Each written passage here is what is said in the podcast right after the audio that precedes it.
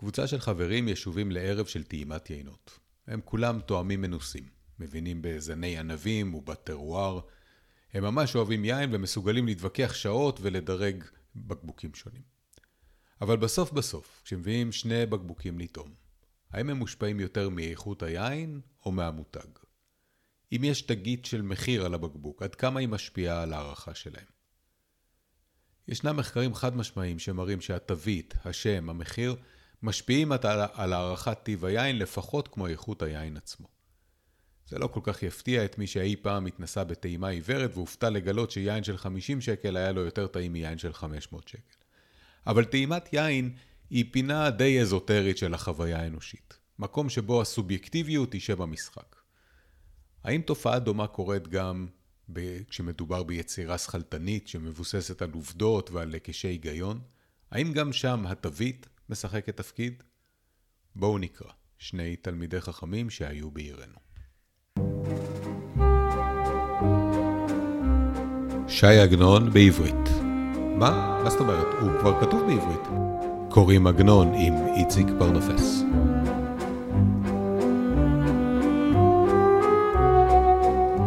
שני בני חכמים שהיו בעירנו, או התלמוד והשיטה המדעית. פרקים קודמים וחומרים נוספים באתר agnoninhebrew.com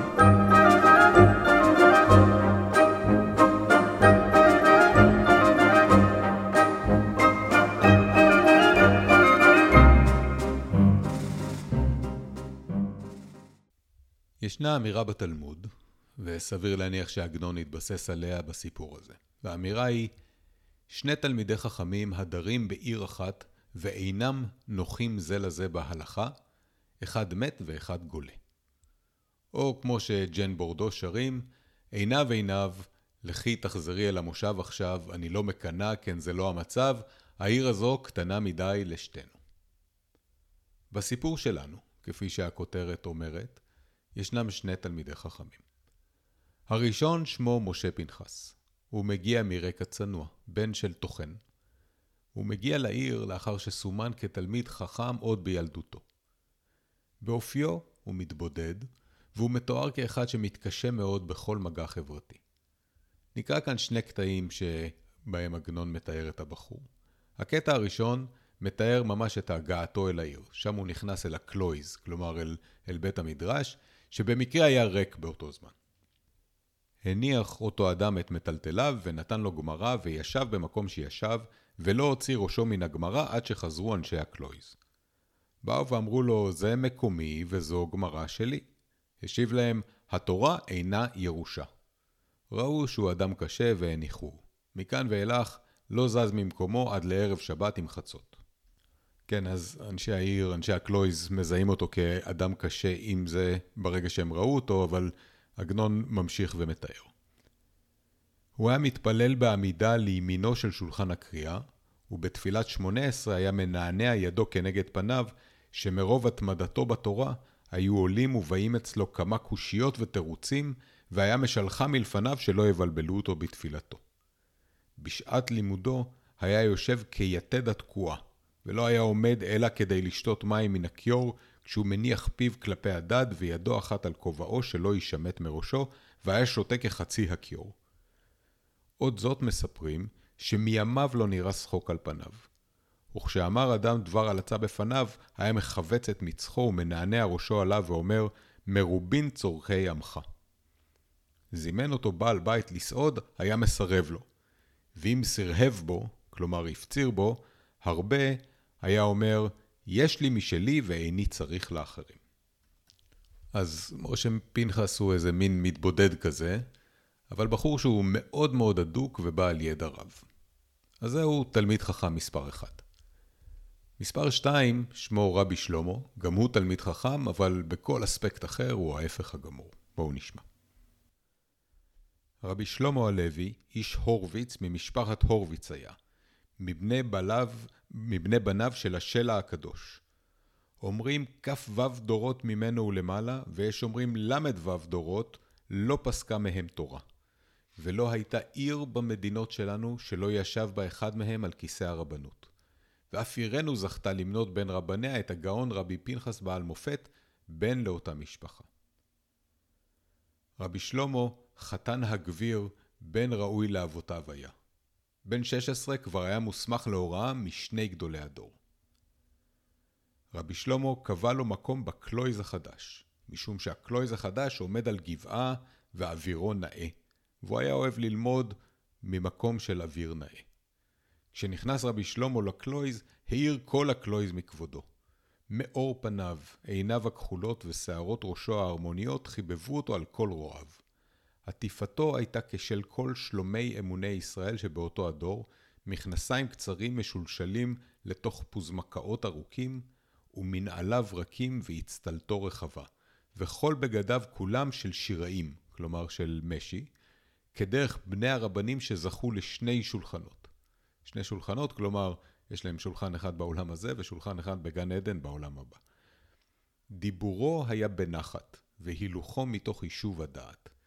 זקנים שבקלויז הקדימו רבי לשלמה, וצעירי הקלויז משתדלים היו ללמוד כל תנועה ותנועה שלו כדי להידמות לו. אלא מי יכול להידמות לבן גדולים שכ"ו דורות, ויש אומרים ל"ו דורות ממנו ולמעלה, ולמעלה כולם רבנים בני רבנים. אז בעוד שמשה פנחס הוא איזה מין נזיר כזה, שאוכל כיכר לחם ושותה מים מהכיור, רבי שלמה מתלבש בבגדי משי, ובוחר לעצמו את בית המדרש שמשקיף על הנוף ויש בו אוויר נאה. ועגנון אפילו אומר עליו שהוא זכה לשני שולחנות, שולחן בעולם הזה ושולחן בעולם הבא. משה פנחס הוא בן של טוחן שהוא אפילו חסר שם. רבי שלמה מגיע משושלת שמונה אולי אפילו 36 דורות של גדולים בתורה. המשפחה שאליה הוא משתייך, הורוביץ הלוי, היא עד כדי כך ידועה שעגנון מתייחס אליה אפילו גם בסיפור אחר, בסיפור פשוט. שם נאמר על אביו של הירשל, שגם שם משפחתו היה הורוביץ, נאמר עליו כך: באמת אין ברוך מאיר הורוביץ ממשפחת הורוביץ הלוי שמתייחסת לשלע הקדוש. מכל מקום, יש בשם הורוביץ כדי לכבד את בעליו. שזה בערך כמו להגיד על אריק איינשטיין שהוא לא קרוב של אלברט איינשטיין, אבל בכל מקרה השם איינשטיין הוא שם מכובד. בהערת אגב, המשפחה הזאת, משפחת הורוביץ הלוי, באמת קיימת, והיא באמת ידועה מאוד. השלע הקדוש שמוזכר פה כתב את אחד מהספרים החשובים ששימשו אבן יסוד לחסידות, והיה אפילו פעם שר אוצר בממשלת ישראל, יגאל הורוביץ, שנמנה על אותה שושלת. אבל אני באמת סוטה פה מן העיקר. בכל מקרה, יש לנו כאן שני תלמידי חכמים, והם שונים מאוד זה מזה. רבי שלמה הוא נשוי.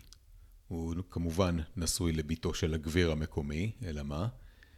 משה פנחס הוא רווק, רווק מבוגר יחסית. זה לא מאוד מפתיע, כיוון שנראה שמדובר פה באישיות לא מאוד אטרקטיבית. בכל מקרה, יום אחד קורית התקרית שתגדיר את מערכת היחסים של השניים האלה לכל חייהם. בקיר של בית המדרש נפער חור. ונכנסה משם רוח קרה, רוח שממש גרמה לאנשים לחלות. עשו מגבית ותיקנו את הקיר. תיקנו את הבית וסתמו את המגרעת. כשסיפרו את הדבר בקלויז, עמד למדן אחד ואמר, תמה אני אם רשאים לעשות כן, שהרי מיעטו את חלל קדושת המקום. נכנס רבי שלמה. אמר אותו למדן, נשמע דעתו של רבי שלמה. קפץ משה פנחס ואמר, אסור לשנות חלל בית הכנסת ולמעטו אפילו כדי אצבע אחת, שיש בזה משום לא תעשון כן לאדוני אלוקיכם. ביקש רבי שלמה לשתקו בנעימה ולומר לו, אף אני אמרתי כן, וכבר עשו את שצריכים לעשות. כיוון שהביט על אותו בחור זקן, שהוא מקפץ וצועק ומגבב ראיות על גבי ראיות, נענע לו בידו דרך ביטול, ואמר לו בלשון של הלצה, הבחור מחט קידוש אויף הגרויף. פתגם זה איני יודע מניין הוא, אבל מקובל היה בעירנו לקנטר בו את הבחורים שדחקו עצמם לעמוד במקום גדולים. משה פנחס, שעברו עליו למעלה משליש שנותיו של אדם, ועדיין היה רווק, מחמת שלא נזדמן לו שידוך, נרתע לאחוריו וחזר למקומו והיה יושב ומתלש בקמצי זקנו מתוך עוגמת נפש. מכאן ואילך לא דיבר עם רבי שלמה, ואם שאל רבי שלמה בשלמה, החזיר לו בשפה רפה. הסיפור שני תלמידי חכמים נמשך על פני עוד יותר מ-30 עמודים. וסיפור חייהם של משה פנחס ושל רבי שלמה מסופר על פני עשרות שנים קדימה, אבל התקרית הזו, האמירה האומללה הזו, הגדירה אותם עד סופם. הם מעולם לא הצליחו להתגבר על השנאה שהתפתחה ביניהם בעקבות האמירה הזאת של רבי שלמה. שש מילים ביידיש, אבל עלבון צורב. הפירוש המדויק, המילולי, לא מאוד חשוב. הוא אומר שבחור, בחור, כן? מישהו שאינו נשוי, עושה קידוש על גריסים. זה קצת לא ברור לי לגמרי, אבל כנראה שהכוונה היא שהבחור עושה הרבה מהומה על לא מהומה. וכל הדרך לקרוא למשה פנחס בחור, זה גם לדרוך לו על היבלות על כך שהוא אינו נשוי ואינו בעל בית בישראל למרות גילו. אז מה בעצם קורה כאן? יש איזה צורך לציבור, צריך לסתום את החור בקיר, אנשים מצטננים, כמעט מתים, אז נכון, מבחינה הלכתית יש כאן כנראה איזשהו קושי. קראתי תילי תילים, אני מודה את רובם לא ממש הבנתי, של טיעונים בעד ונגד האפשרות לבצע שיפוצים במקום של קדושה, בבית כנסת או בבית מדרש. בסופו של היום ברור שאת התיקון צריך לעשות, זה לא באמת השאלה. אבל בואו שנייה נחזור שוב פעם לדינמיקה. משה פנחס הזה קופץ, קופץ ממש, מתערב כשלא שואלים אותו, ושופך עליהם טיעונים ופלפולים למה אסור לעשות את מה שכולם מבינים שצריך לעשות, ובעצם בעצם הוא כבר נעשה. אבל את משה פנחס השיקולים המעשיים ממש לא מעניינים. ההתנהגות שלו היא לא נעימה, היא לא מקובלת חברתית, היא ממש מאוסה. איך הם מתארים שם? בחור זקן שהוא מקפץ וצועק ומגבב ראיות על גבי ראיות. אבל, וזה אבל גדול, הוויכוח הזה, הוויכוח הזה הוא גם ויכוח הלכתי. ובוויכוח הלכתי אתה אמור להתייחס לגופו של עניין, לא לגופו של אדם. אתה אמור לשים בצד את מעמדו של הטוען, את הדרך שהוא מציג את דבריו, ולהשיב לעניין. והתשובה של רבי שלמה היא בדיוק לא. נענע לו בידו דרך ביטול, ואמר לו בלשון של הלצה, הבחור מחט קידוש אויפה גרויף. ובמשפט אחד הוא מבהיר למשה פנחס ולכל האנשים האחרים הנוכחים שם בדיוק מה הוא חושב עליו. ועל פער המעמדות בין הבחור הזה שאפילו לא נמצא לו שידוך, לבין זה שכל העיר סובבת סביבו. בין עכבר בית המדרש שלומד ביחידות לבין רבי שלמה שנועצים בו בענייני הציבור. לוויכוח כזה, שאמור להתקיים לגופו של עניין ובמקום זאת עובר לגופו של אדם, יש תקדים אה, מדויק ומעניין מאוד בתלמוד. מסופר שם על זוג תלמידי חכמים. אחד נקרא רבי יוחנן, שהיה גדול הדור, ממש מספר אחת. והשני הוא מישהו עם אחד משמות, מהשמות הכי מגניבים שאני מכיר, שמו ריש לקיש. הוא גם כן תלמיד חכם, אפילו חכם מאוד, הוא אפילו גיסו של רבי יוחנן, אבל יש ביניהם פער מעמדות ברור. אותו ריש לקיש היה בעברו פושע משולי החברה. גלדיאטור, שודד וראש חבורת שודדים. רבי יוחנן החזיר אותו בתשובה, וכאמור, אחר כך הייתה לו קריירה מפוארת בתור בר הפלוגתא שלו, אבל הכתם הזה בקורות החיים שלו, הכתם הזה היה עדיין שם. וברגע אחד, ברגע של ויכוח הלכתי שקשור לאופן ההכנה של כלי נשק, רבי יוחנן שולף אמירה. הוא אומר לריש לקיש משהו בסגנון, טוב, נו בטח, בסכינים ורמחים אתה מבין, כי היית שודד. והאמירה הזאת מבהירה לריש לקיש שהוא לעולם ייחשב נחות. יותר מכך, המעמד שלו והעבר שלו ישמשו כנגדו בוויכוח ענייני שבו כנראה שהוא צודק לגופו של דבר. ריש לקיש, בעקבות האמירה הזאת, מת משברון לב, וגם רבי יוחנן הצטער על כך כל חייו, ואף יצא מדעתו מרוב צער על לכתו של ריש לקיש. אז בתלמוד, אחד התלמידים מת והשני יצא מדעתו. אצל עגנון שני תלמידי החכמים ממשיכים להתנגש זה בזה. רבי שלמה מנסה כל חייו לכפר על האמירה שלו, אבל משה פנחס שוב כל חייו לא מתרצה. פעם אחת משה פנחס אפילו ויתר על משרה מכניסה ומכובדת, רק בגלל שרבי שלמה היה אחד מאלה שהעידו לטובתו. ועגנון מספר, כשהגיעה השמועה אצל רבי שלמה, שמשה פנחס משך ידיו מן הרבנות משום שאינו רוצה לקבל טובת הנאה על ידו, השחירו פניו כשולי קדרה, והיה הדבר נוקב ונוקר בליבו. עד כדי כך רבי משה פנחס נותר לו, שבייש עיר בישראל וקיבל עליו עניות. נזכר רבי שלמה אותם הימים שהיו שניהם שרויים בעיר אחת. זה יושב בכבודו של עולם, וזה חי חיי צער, בלא שמחה, בלא ברכה, בלא אישה, ומשחיר פניו על התורה, ולבסוף כשאמר הלכה כהלכתה, לא אמר לו יפה אמרת, אלא התלוצץ בו והזכיר לו גנותו שהוא רווק. אומרים שמכאן ואילך לא נראה צחוק על פניו של רבי שלמה. ובהזדמנות אחרת, כששניהם היו אמורים לחלוק את ההנהגה של בוצ'אץ', עירו של עגנון, וכשחזרו השלוחים לעירנו, הוסכם במעמד כל העדה לקבל את רבי משה פנחס לדיין, ובלבד שישימו את רבי שלמה לרב. אמר משה פנחס, כבר אמרתי לו שאיני רוצה להיות במחיצתו לא בעולם הזה ולא בעולם הבא. רבי שלמה לא קיבל את הרבנות בעירנו מחמת משה פנחס, ועירנו לא קיבלה את משה פנחס לדיין מחמת התרעומת. אז יש כאן ממש, כמו שאומר התלמוד, מצב כזה של שני תלמידי חכמים באותה עיר, אחד גולה ואחד מת.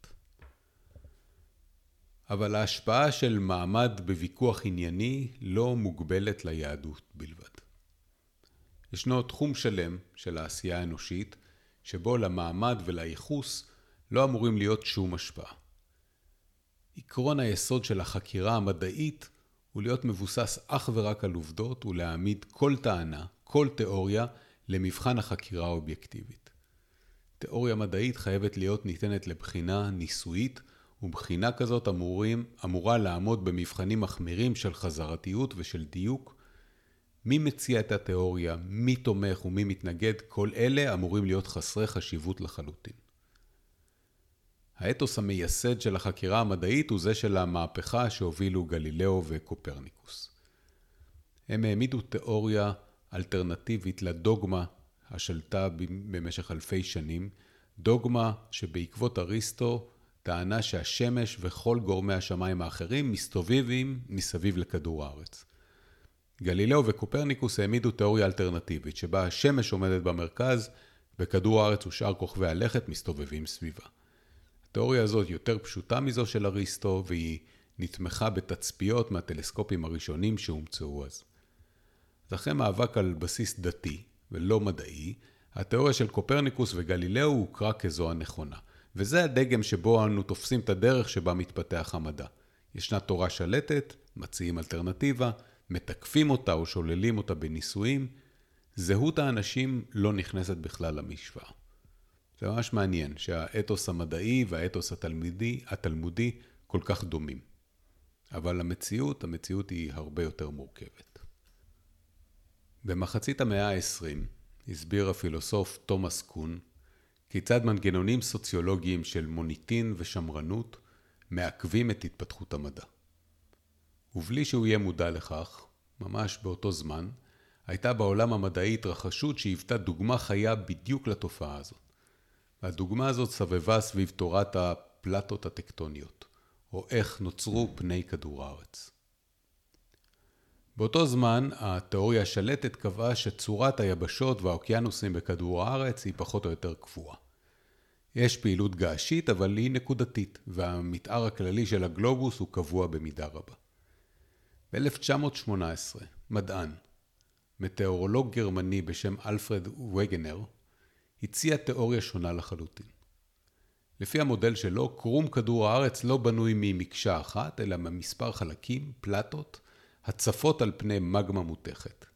הפלטות האלו זזות לאט, אבל במשך תקופות גיאולוגיות של עשרות מיליוני שנים, הן זזות מרחקים גדולים. וההתנגשויות של הפלטות, על פי המודל של וגנר, יוצרות שרשראות הרים, פותחות תהומות עמוקים וגורמות לפעילות וולקנית. היום התיאוריה הזאת נשמעת כמעט מתבקשת, כמעט מובנת מאליה. בייחוד לנו שאנו מכירים את ההחלקה של שני החלקים של השבר הסורי-אפריקני, זה מול זה. גם וגנר תימך את התיאוריה שלו בראיות משכנעות מאוד, מגיאולוגיה ועד זואולוגיה. היינו מצפים לקבלת פנים אוהדת לתיאוריה שבאופן כל כך אלגנטי מסבירה הרבה שאלות פתוחות בחקר כדור הארץ. ואם לא לקבלת פנים אוהדת, אז לפחות לעבודה רצינית בניסיון לתקף או להפריך אותה. אבל וגנר היה חסר מעמד. הוא היה בכלל מטאורולוג, לא איזה כוכב מתחום הגיאולוגיה. ובכל הכנסים החשובים פשוט דחו את העבודה שלו. בשלב כלשהו אפילו עבר מסר שהעבודה שתעסוק בתיאוריה של וגנר תוגדר כעבודה שאינה ראויה לקרדיט אקדמי. עברו 50 שנה עד שעומס הראיות פשוט לא הותיר ברירה לממסד המדעי והמודל של תזוזת היבשות הפך להיות התורה, התורה המקובלת. בסוף השיטה המדעית עבדה והממסד אימץ את התורה הנכונה. אבל הקשיים בדרך לשם, קשיים הנובעים ממעמד ומשמרנות, ממש לא מתאימים לשיטה המדעית כפי שהיינו רוצים לתפוס אותה. ואנחנו לא יודעים, אבל אולי איפשהו במעמקי הממסד המדעי ישנן עוד תורות שאינן נחקרות רק בגלל שהוצאו על ידי האנשים הלא נכונים. זה לא מסתדר עם השיטה המדעית, בדיוק כמו שהזלזול של רבי שלובו במשה פנחס, וכמו שהאמירה של רבי יוחנן לגבי העבר של ריש לקיש, אינם מסתדרים עם האתוס התלמודי. ממש לא. אבל אנשים הם אנשים, ועגנון, כדרכו, יודע לתפוס את הדרמה והטרגדיה של הקיום האנושי בכל אופן. לכל אחת ישנה אחת שלא נותנת לה מנוח. לכל אחת ישנה אחת מוציאה לה את הכוח. בוא נאמר שלשלי קוראים